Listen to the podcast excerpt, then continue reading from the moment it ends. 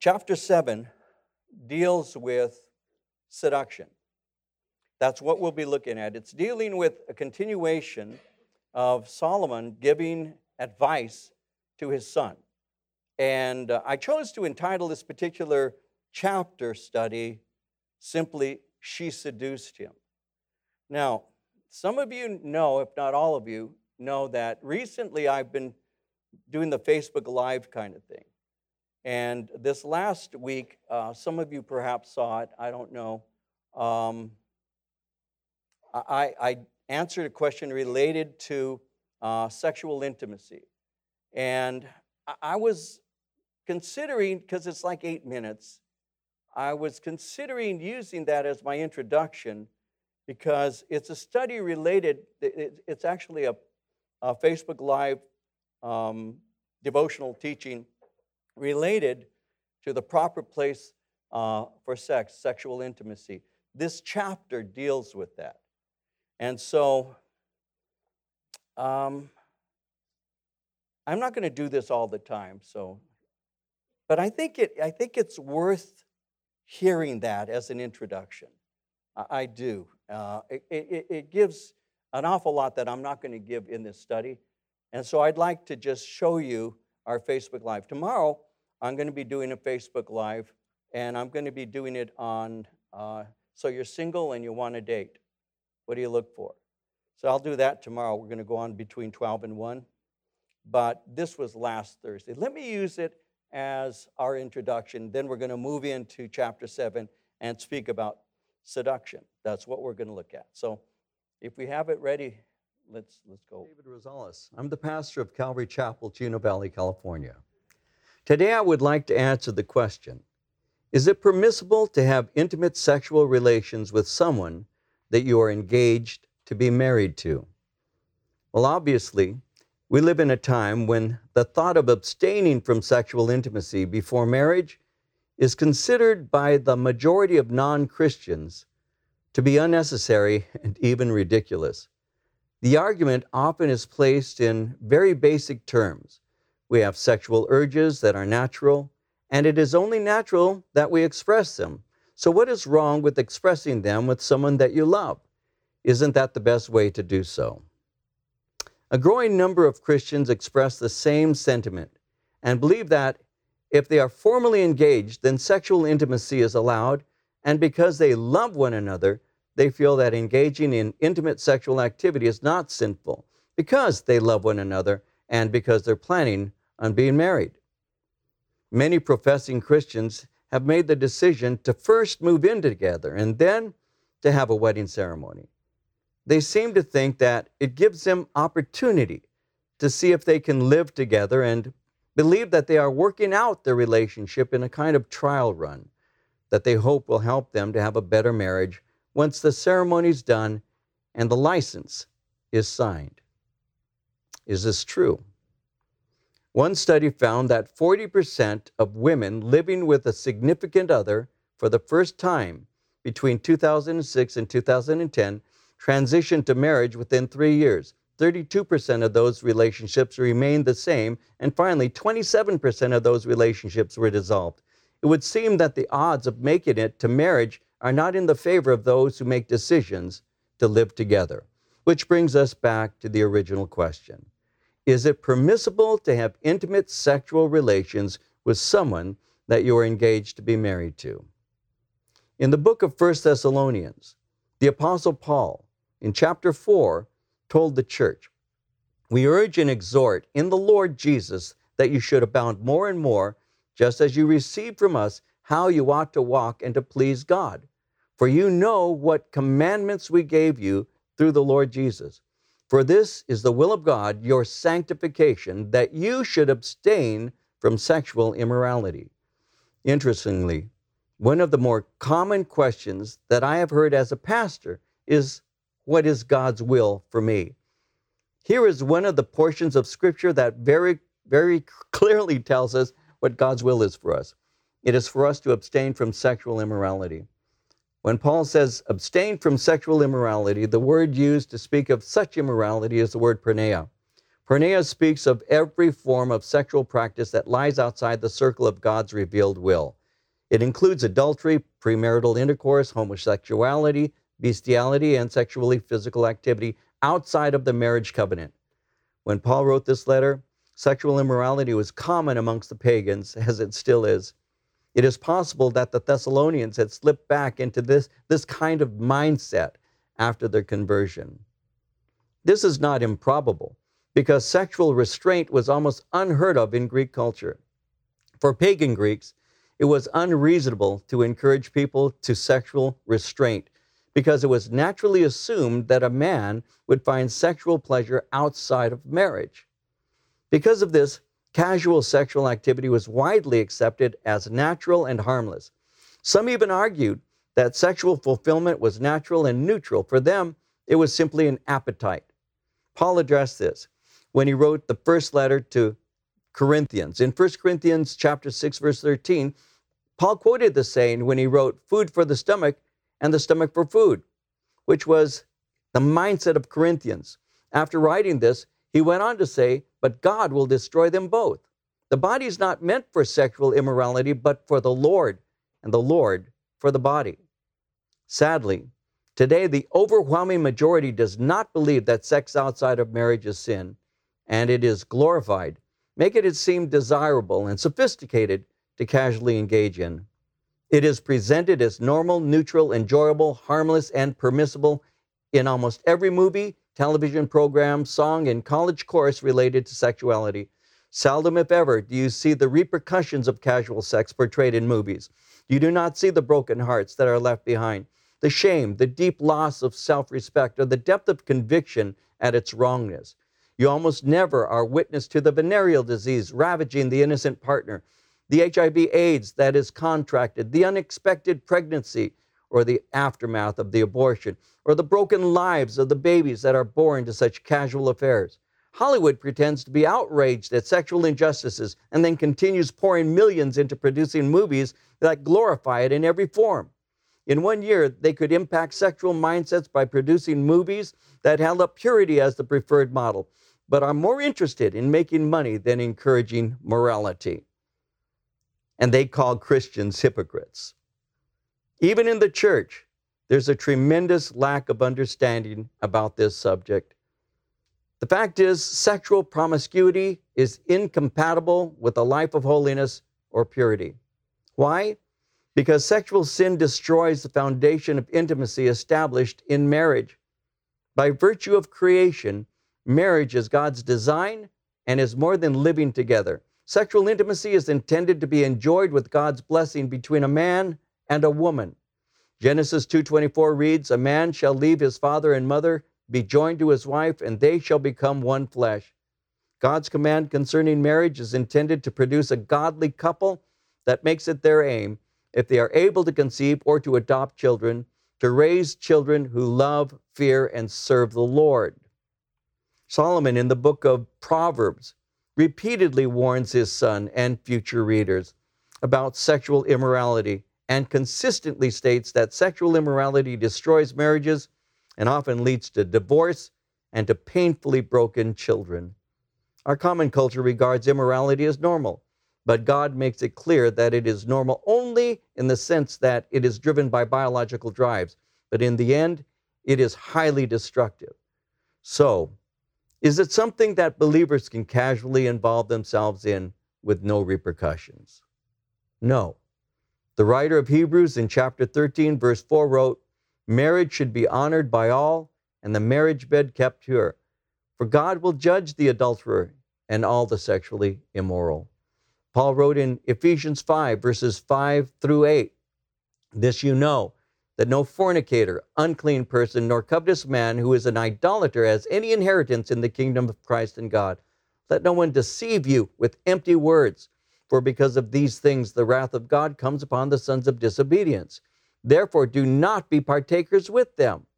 The Christian is to live a blameless and holy life before God and man, which provides the contrast of the lifestyle of a believer with the one who does not fear God and is unprepared for eternity.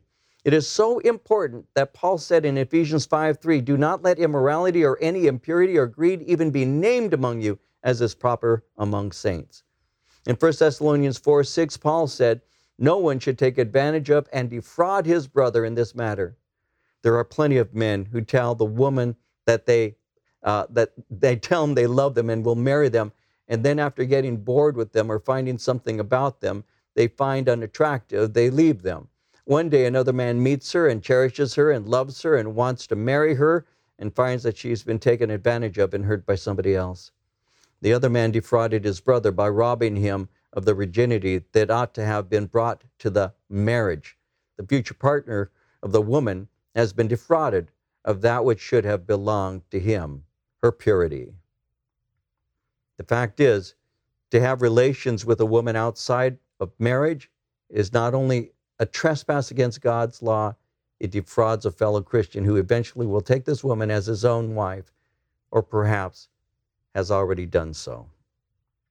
The simple fact is, sexual purity reflects on the purity of the whole person.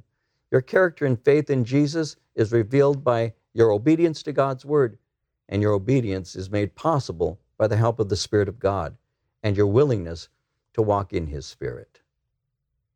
So, in answer to the question, is it permissible to have intimate sexual relations with someone that you are engaged to be married to? The answer is the proper place for sexual intimacy is within the bonds of the covenant of marriage. Since God created marriage, it is obvious that God's instructions concerning it should be closely followed. If you have fallen in this area or are presently involved in this kind of sin, it's not too late. You can and you should repent and seek the Lord for forgiveness and for restoration to fellowship with Him. If your partner resists you doing so and refuses to do so, you need to ask whether this is the person you should be with. If they are believers, they should desire to do what the Lord says. If they refuse, then you must decide to follow the Lord and trust the Lord in all of this. This is David Rosales, pastor of Calvary Chapel of the Chino Valley, California.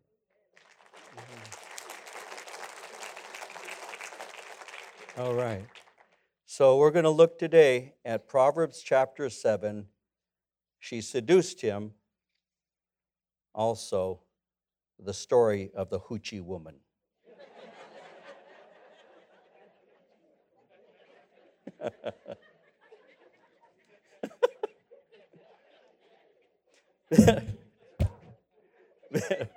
beginning at verse 1. Marie, my wife, sits up there and she gives me looks. So I'm not looking at you. Oh, I am.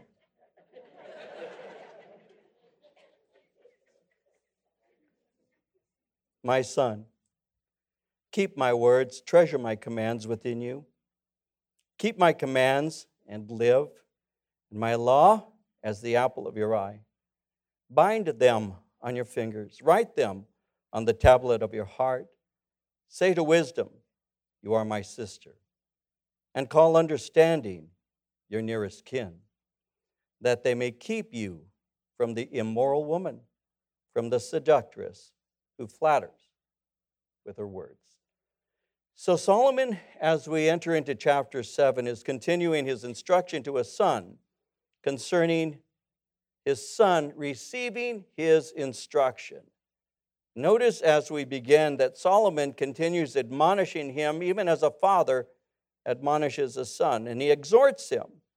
And he's exhorting him to value his instruction because the words that he is giving to his son, the instructions that he's giving to his son, have great value. Now, as we've seen, as we've gone through uh, the book of Proverbs, this kind of passionate exhortation is repeated by Solomon often.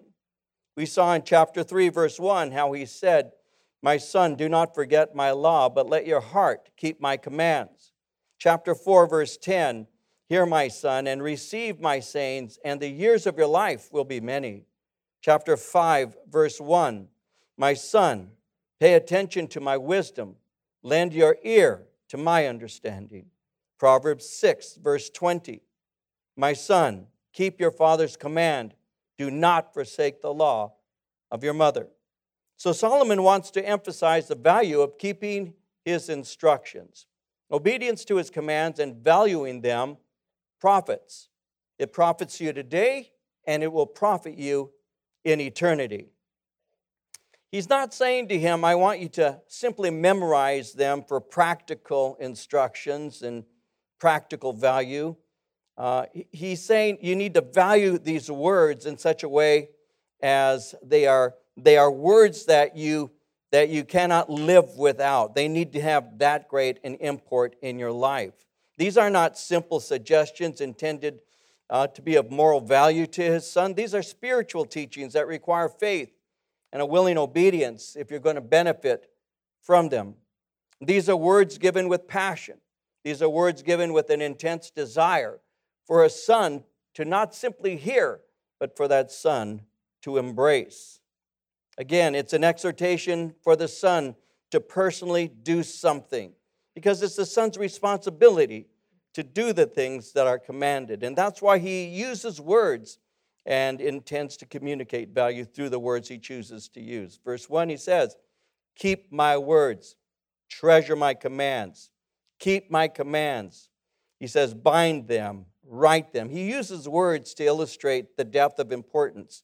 The word keep, when he says keep my words, is a word that means to guard, to keep watch over, to protect the, uh, the word treasure, when he says treasure my commands, the word treasure means to hide something, to store it up in a secret place. To treasure something is to value something. He had said in Proverbs 2, verse 1, treasure my commands within you. See, knowing something is really to be expressed by doing something. We have a lot of people today who may know, but they don't do. And Jesus said, Why do you call me Lord, Lord, and do not the things that I say? And so, what the scriptures are intended to do is not simply communicate to us good ideas, but they're intended to communicate to us wisdom to live by so that we might live eternally and have a, a blessed life today. So, knowing is expressed by doing. Wisdom is not simply taking a course, some class, but it's gained through obedience. In Luke chapter 11, Jesus was speaking at, in verses 27 and 28, and it says, It happened as Jesus spoke these things that a certain woman from the crowd raised her voice and said to him, Blessed is the womb that bore you and the breast which nursed you. And he said, More than that, blessed are those who hear the word of God and keep it. So Jesus taught us to not just hear his words in the sense of being able to, to understand the words themselves, but if you're really going to know, know something, you need to put it into practice. And so we decide by faith to obey what the Lord says because we trust that He knows what is best. I've discovered, as many of you have, that some things you learn only after deciding to trust and obey. It's interesting in John chapter 11, verse 4, when Jesus was there at Lazarus' tomb, that Jesus was speaking to a woman, one of his followers, by the name of Martha. And he said to Martha, John 11, verse 40, Did I not say to you that if you would believe, you would see the glory of God? Today we say seeing is believing, but Jesus said, No, believing is seeing. And so what we do is we put into practice what he's saying. And that's what the Father is so intent on. He wants his son to not only hear, but he wants his son to value, and he wants his son to obey. My son, verse 1, keep my words, treasure my commands, keep my commands, live.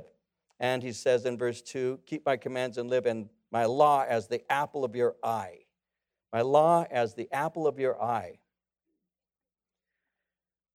When he says, Keep my commands and live, in my law as the apple of your eye, Proverbs 12 28 says, And the way of righteousness is life, and in its pathway there is no death. So if you keep my commands, you will live. So he's saying obedience to my commands will direct your physical life. And it ought to be even as the apple of your eye. you know, I was looking at that. That's an interesting phrase. It's an ancient phrase, quite obviously. I mean, we have it here in Scripture. But what does it mean? The apple of your eye. Literally, the apple of your eye means the little man. Why? Well, because the ancients would say that when you were looking into the eyes of somebody else, you're a little man, you were reflected in the pupil. And so that became a word that was used to uh, speak concerning um, the, the, uh, the value. And so the apple of your eye uh, speaks about um, the, the source that, that takes in the light. And the apple of the eye ought to be valued because it's what gives you the ability to see. And so he's saying the guard is to the son is to guard his father's teaching because the, the teachings will provide moral light for him or will provide guidance for him. In Psalm 18 28, uh, it reads, You will light my lamp, the Lord my God will enlighten my darkness. Psalm 119 101, I have restrained my feet from every evil way that I may keep your word. So keep my teachings, and they will restrain your feet from evil works. Value them because they're like moral light entering into your life. When he says bind them on your fingers, there's a couple of applications to that. When it says bind them on your fingers, it could speak concerning like a ring on the hand that is always visible but it also speaks of tying something up. And it would be used during that day to store something in the mind, to tie something up in the mind and in the actions. And so binding had, had a, a sense of always remembering, and it, it had a way of reminding us of memorizing or storing something up because you value it. When he says write, that speaks of obviously engraving or recording. Deuteronomy 6, verse 6 says, These words which I command you today shall be in your heart. So, if you have the capacity to remember, it's valuable to remember Scripture, to bind the word in your heart. Hebrews 10, uh, 10 16 says, This is the covenant that I will make with them after those days, says the Lord. I will put my laws into their hearts and in their minds. I will write them. See, in the old time, you had the commands that were on tablets of stone. The finger of God wrote the words out. But now, God, by His Spirit, writes His word on the tablet of your heart. So the things that you do are not simply by because you're obeying some outside law, but it actually has become the inside motivator. The Holy Spirit writes God's word on the tablet of your heart and awakens you to its meaning and directives. And so he's saying, son, value what I'm saying to you. Bind them, keep them like a ring, treasure them because they provide life for you. And so, as he's saying this, verse 4 say to wisdom, You're my sister, and call understanding your nearest kin. Why? Well, verse 5 that they may keep you from the immoral woman, from the seductress who flatters with her words. When he says, Say to wisdom, You're my sister, and we'll, this is real practical when you consider it. When he says, Say to wisdom, You are my sister, uh, a sister, and in its context, speaking of an immoral woman, a sister who truly loves you will warn you, will warn you.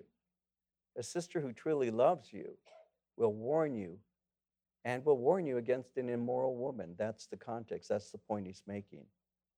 Um, I come home as a young man. I have a young lady with me. My sister sees this young lady, goes to school with her. The young lady leaves. My sister approaches me later and says, You really need to stay away from her. And I say, Why? Well, because she's not a real good girl. And I say, That's why I'm with her. No, and she says,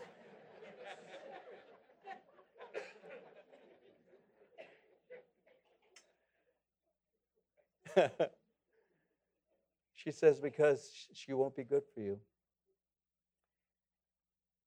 If you're a, a wise brother, and if your sister really loves you, you're wise to listen to her. A lot of guys don't. But he says, listen, you need to see it this way. You need to understand that a sister who truly loves you will warn you, and wisdom, you're my sister. So wisdom's going to warn you against certain things. So now he begins to speak about it. Verse 6 For at the window of my house I looked through my lattice. I saw among the simple, I perceived among the youths a young man devoid of understanding, passing along the street near her corner. And he took the path to her house in the twilight, in the evening, in the black and dark night. So Solomon says, I'm looking out my window, and as I look out the window, I see a group of young men kind of hanging around. And as I watch, uh, my eye falls on a, a young man, a naive young guy, who is on his way to see somebody. And he's doing this, by the way, intentionally. This is young man who, verse 8, who passes along the street near her corner and took the path to her house. So he's intentionally going to this woman. He's on his way to see her. That's what he's doing. Solomon says he's a very naive, very naive person. And so he's doing it, notice in verse 9, under the cover of night. Why? Because a lot of sin occurs in darkness. He's doing it under cover because he doesn't want it to be seen by others. But Solomon is in that position where he can see where the guy is going. And so, as this is taking place, he continues, verse 10 And there a woman met him with the attire of a harlot and a crafty heart. She was loud and rebellious. Her feet would not stay at home. At times, she was outside, at times, in the open square, lurking at every corner. So she caught him and kissed him with an impudent face. She said to him, I have peace offerings with me Today I have paid my vows, so I came out to meet you diligently to seek your face, and I have found you. So, there's this woman. Notice verse 10. Notice how she's dressed. She's in what he says the attire of a harlot. So we'll look at this very briefly. The word attire, it speaks of her clothing, but it carries the connotation of, of form fitting clothing.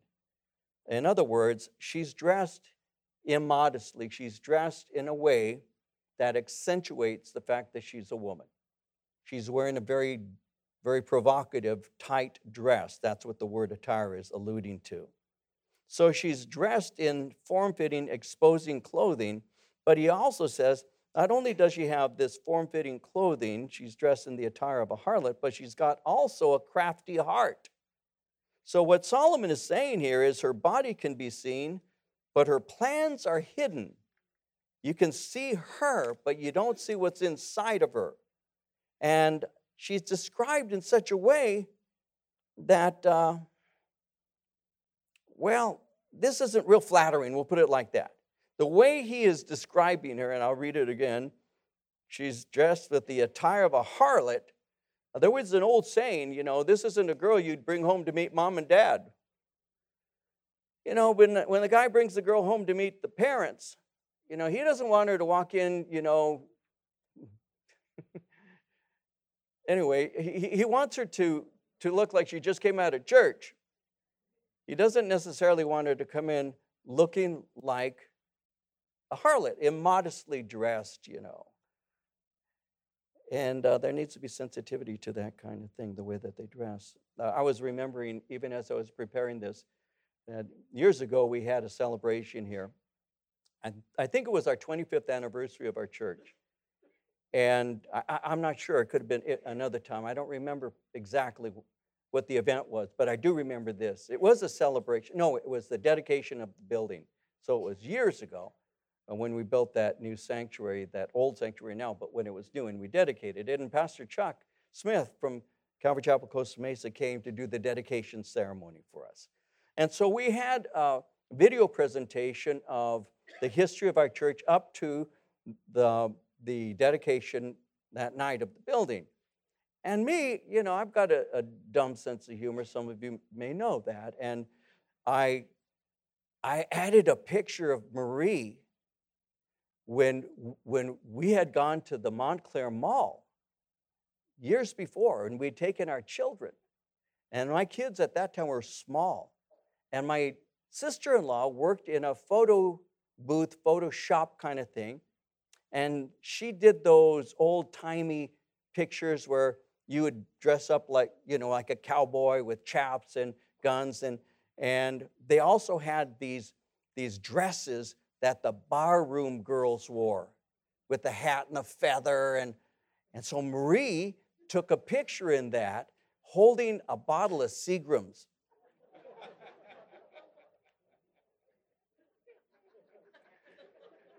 so, so I put that in the video. And I had said, I said, you know, before Marie got saved, she was kind of like, well, and there's this picture of her like this. Pastor Chuck was so upset. He came up and said something about Marie, you know, and I didn't say anything. but that's the picture. That's the picture. You've got a picture of a woman wearing form fitting clothing. He's describing her as an immodest person. She wasn't the kind of girl that you want to bring home to meet the parents. Notice what she's like, verse 10, uh, uh, continuing. Um, she's forward, she's very aggressive. It says, a woman met him. That gives you the picture that she's aggressive. Uh, secondly, notice that she is dressed immodestly. He speaks of her attire as that of a, a harlot.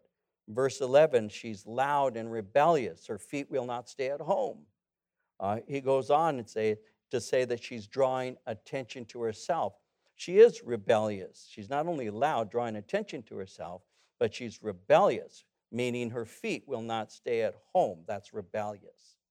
Verse 12, it says that she was outside at times in the open square, but she's lurking at every corner. So, a fifth thing is she's on the prowl.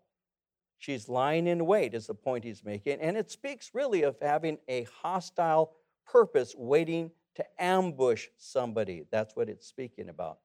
In verse 13, it says, She caught him and kissed him with an impudent face.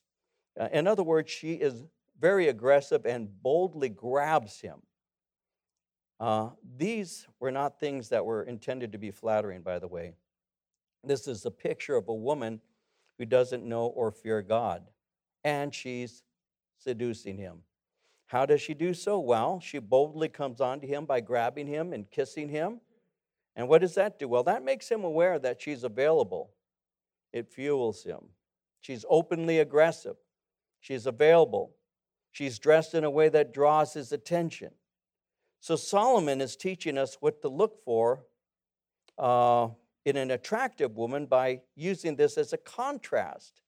He's pointing out things that are not attractive. So he's saying the things that I'm pointing out, the way that she is, is really not something you should be looking for.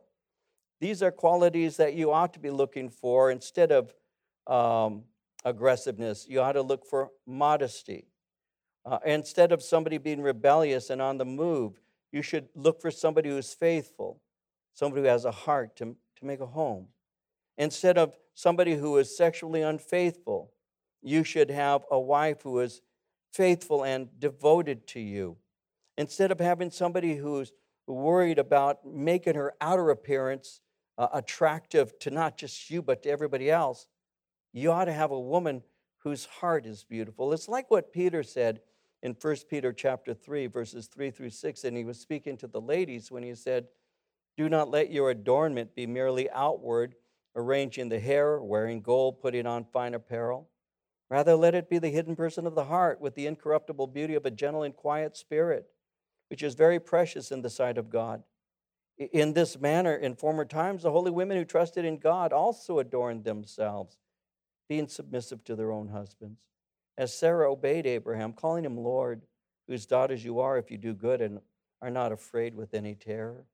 So he's saying this is a woman that you ought to be looking for in contrast to what this woman is. Now, notice how she speaks to him. She says, I have peace offerings with me. Today I have paid my vows. Peace offerings are also referred to as thank offerings. And these were offerings that were made uh, because God had blessed them. You see it in Leviticus chapter 7. But why is she saying that? This is interesting. She's using faith as a tool for seduction. And she's presenting herself as a believer. What she is saying to him as she opens the conversation is, I, I have um, been engaged in the practice of my faith. When she speaks of peace offerings and paying her vows, she's giving the impression that she's a faith filled woman. Now, the offering was a meat offering. She would take a portion of it home for her own needs. She's claiming to be ceremonially, ceremonially pure, so she's able to eat that offering. But it sounds like she's offering him to come over for barbecue. That's the basic. That's, you know, she has the meat that she's gotten from the offering, and in his mind, he would know she's going to eat that and therefore come on over for dinner. She's inviting him over. And then notice what else she does, verse 15. I came out to meet you diligently to seek your face. I found you. So she's saying, I'm right with God. I'm cleansed from my impurity. I desire to fellowship with you. I'm anxious to see you. I looked for you. She has eagerness. Now, every man knows that when a woman shows an eagerness to be with you, that's seduction. That's, that, that draws the man. This woman wants to be with me. It's flattering. And the man will think, she's, and that's what she's doing. She's using her words to trap him. I was at the uh, doctor's and today, and I was waiting to get some information. And I'm standing when a guy who's working at this particular clinic comes walking by, and there's a young lady standing Uh, right where I'm at. And he walks by, and she looks at him. She says something about, What have you been up to? And he looks back at her and he says, Oh, nothing, but I'll be going to the mountain to Big Bear this weekend. And she says, Are you going to take me? And I thought, I'll write that into my notes. Because that's how it starts, right? That's how it starts. If a woman says, You're going to take me,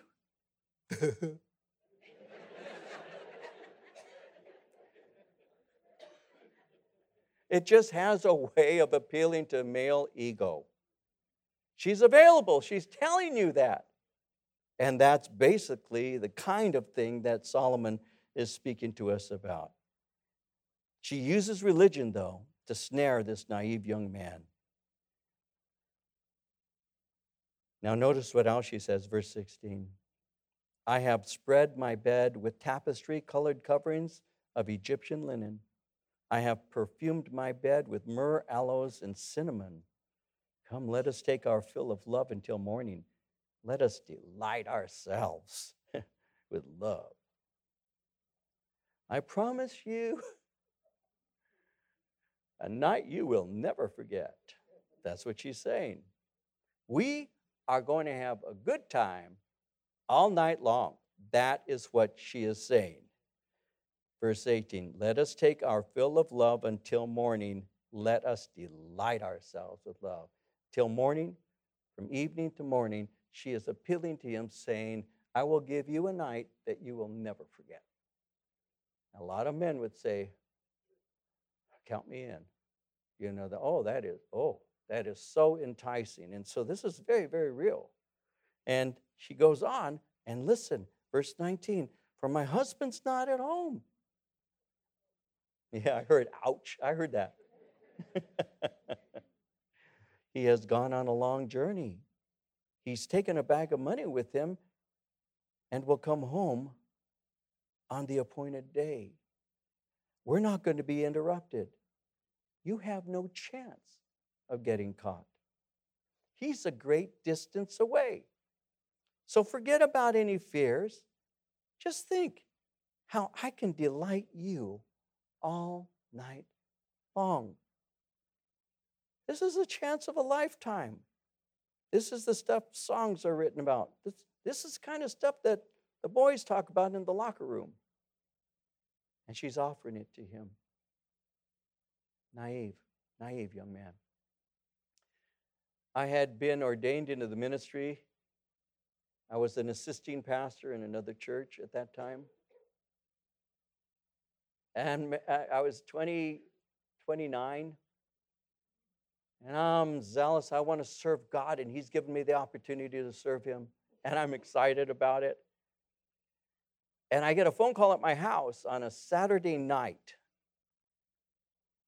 It's a woman. And she says to me, Pastor David? Yes. I go to the church?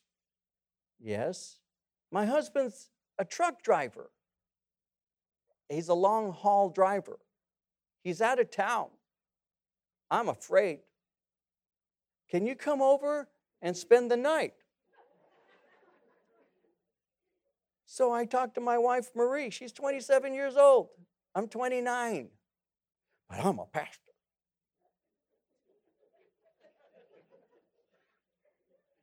Just a minute. I put my baby, this lady's afraid. She needs someone to spend the night. Do you mind if I, she's going to let me sleep on the couch? Do you think it'd be okay if I go protect her? I'll leave you and the kids alone while I take care of this woman. Marie says, Well, you know, honey, if, if the Lord's leading you to do that, no problem. But why don't you call the pastor, Marco, and ask him? Yeah, that's a good idea. So I tell the woman, What's your number? I'll call you back. Okay. I call up my pastor at that time, pastor of the church, Marco. Marco, woman's alone. She's afraid, or give him the story. He says, He's an older man. He was in his 40s. You remember that? He's in his 40s. You know, David, I don't think that's a good idea. You probably shouldn't do that. Okay. So I call her back. I said, I'm sorry. You know, I can't help you. To this day, what an idiot I was. What an idiot. But that's naivete. That's this innocent, well, you know, they wouldn't do anything. You know, they're, they're God fearing people. They go to the church. That's happened to me more than once. And, and I've learned, I learned the first time. I did. But I'll tell you, it's just, and so that's the picture that you have right here. The promises that all of that kind of thing. My, my husband's gone, but she's real direct. We'll have our fill of love. It's interesting how, how sexual sin is called love, when in fact it's sin. But that's what she's saying. And she's saying, look at th- this guy's gone and he won't be back. Well, but I want you to notice something because this isn't something real obvious because there are husbands, her husband's qualities are, are being spoken of here. We just don't notice. One, my husband is not at home. That gives me insight that this is a man who is sacrificial. He will do whatever he needs to do to provide for the family. He's gone on a long journey. This is a man who's a hard worker because a long journey would be something that would require an awful lot from him. Uh, he's taken a bag of money with him. This tells me that he has finances. He says, finances. He provides for the family, and he's going to come home on the appointed day. He's trustworthy. He's dependable. These are things that are qualities that ought to endear this man to her, but these are things she uses against him. He's gone, he's taken money, I know when he's going to be back. When she said uh, all of these things to him that was nothing but seduction. Notice in verse 21 how it says, with her enticing speech, she caused him to yield. With her flattering lips, she seduced him. Immediately he went after her as an ox goes to the slaughter, as a fool to the correction of the stocks, till an arrow struck his liver, as a bird hastens to the snare. He did not know it would cost his life. She pressures, she prevails, she did seduce. He made the decision. She provoked the decision that was made.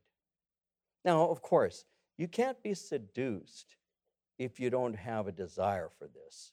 He wanted this all along.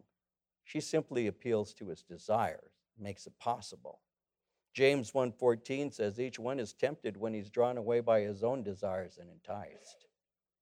He was pressured, but he didn't desire to resist. Again, in Proverbs 5 3, the lips of an immoral woman drip honey, her mouth is smoother than oil. So Solomon's saying, Son, don't do it. There's always a price that must be paid. It says in verses 22 and 23 that immediately he went after her as an ox goes to the slaughter, like an ox dreaming of rich pasture or a careless fool receiving proper punishment, is what he's speaking about. They're surprised at the pain, they're surprised when they're ambushed. And so there is, there, is, there is no such thing as sexual sin with no repercussions. Keep that in mind. There will always be a repercussion to making choices and decisions like this. She seduced him, but he was available.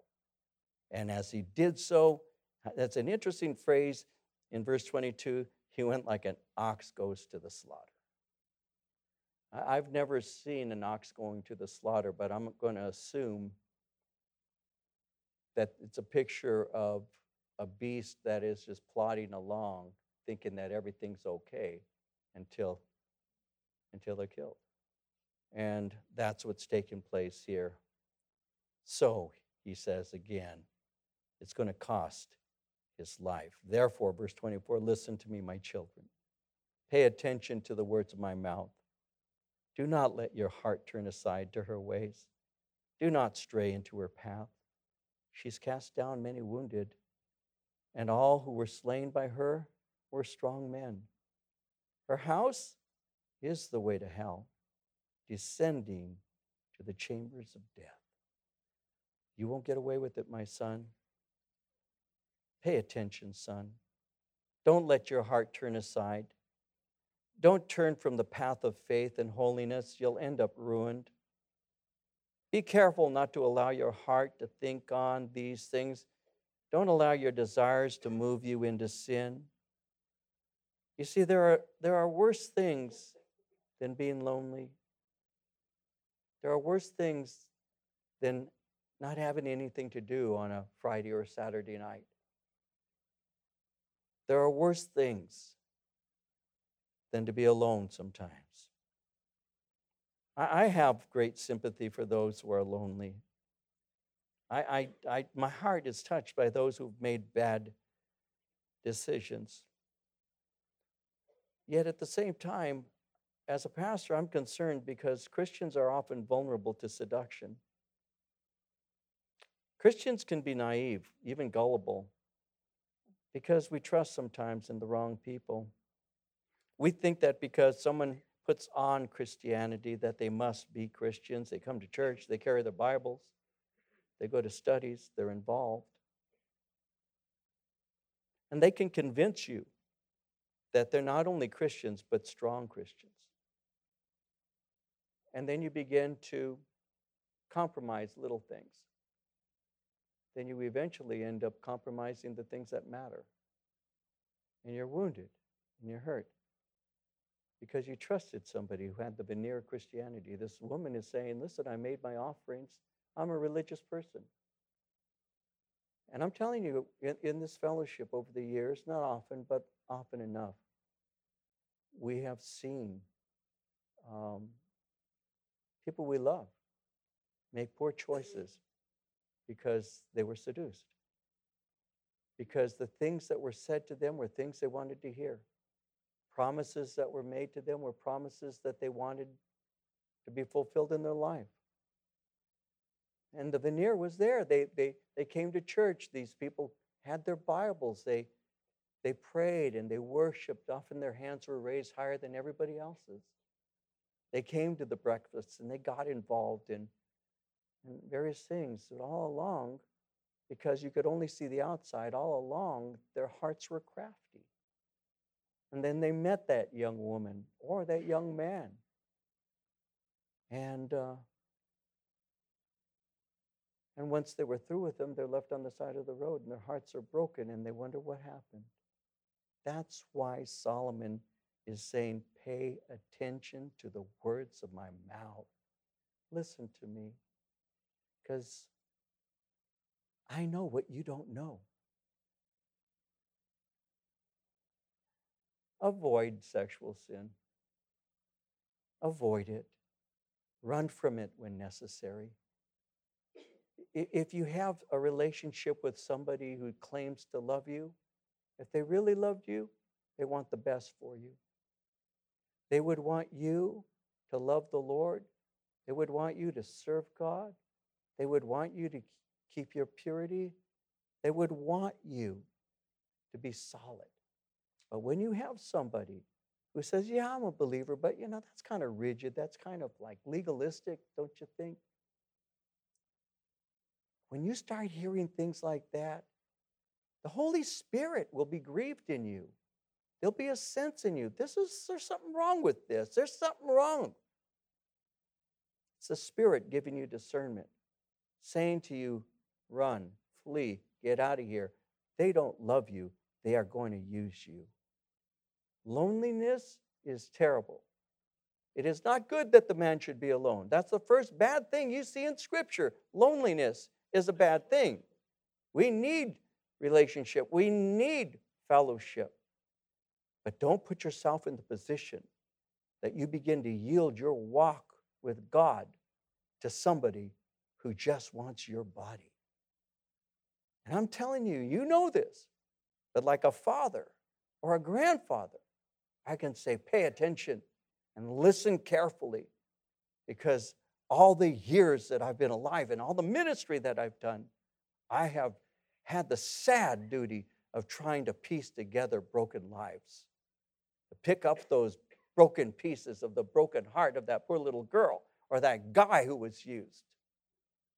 So Solomon's words are powerful when listened to. Avoid it, stay away from it. It's destructive. And that's what he's saying. He says in verses 26 and 27, and we'll move to our conclusion She has cast down many wounded, and all who were slain by her were strong men. The battlefield is strewn with bodies of those who thought that they were safe. Those who were trusting in their own strength were destroyed. You see, the fear of the Lord and willing obedience and the power of the Spirit will make a way of escape because, as it says in verse 27, the end result is death and judgment. In Ephesians 5, verse 5, of this you can be sure no immoral, impure, or greedy person, such a man is an idolater, has any inheritance in the kingdom of Christ and of God. That's not a debatable subject. That's pure scripture. Avoid it. Avoid it. In Ecclesiastes 7:26, I find more bitter than death the woman who is a snare, whose heart is a trap and whose hands are chains. The man who pleases God will escape her, but the sinner she will ensnare. So this is a powerful warning. Let's walk in the spirit and obedience, love God's word and avoid the sin.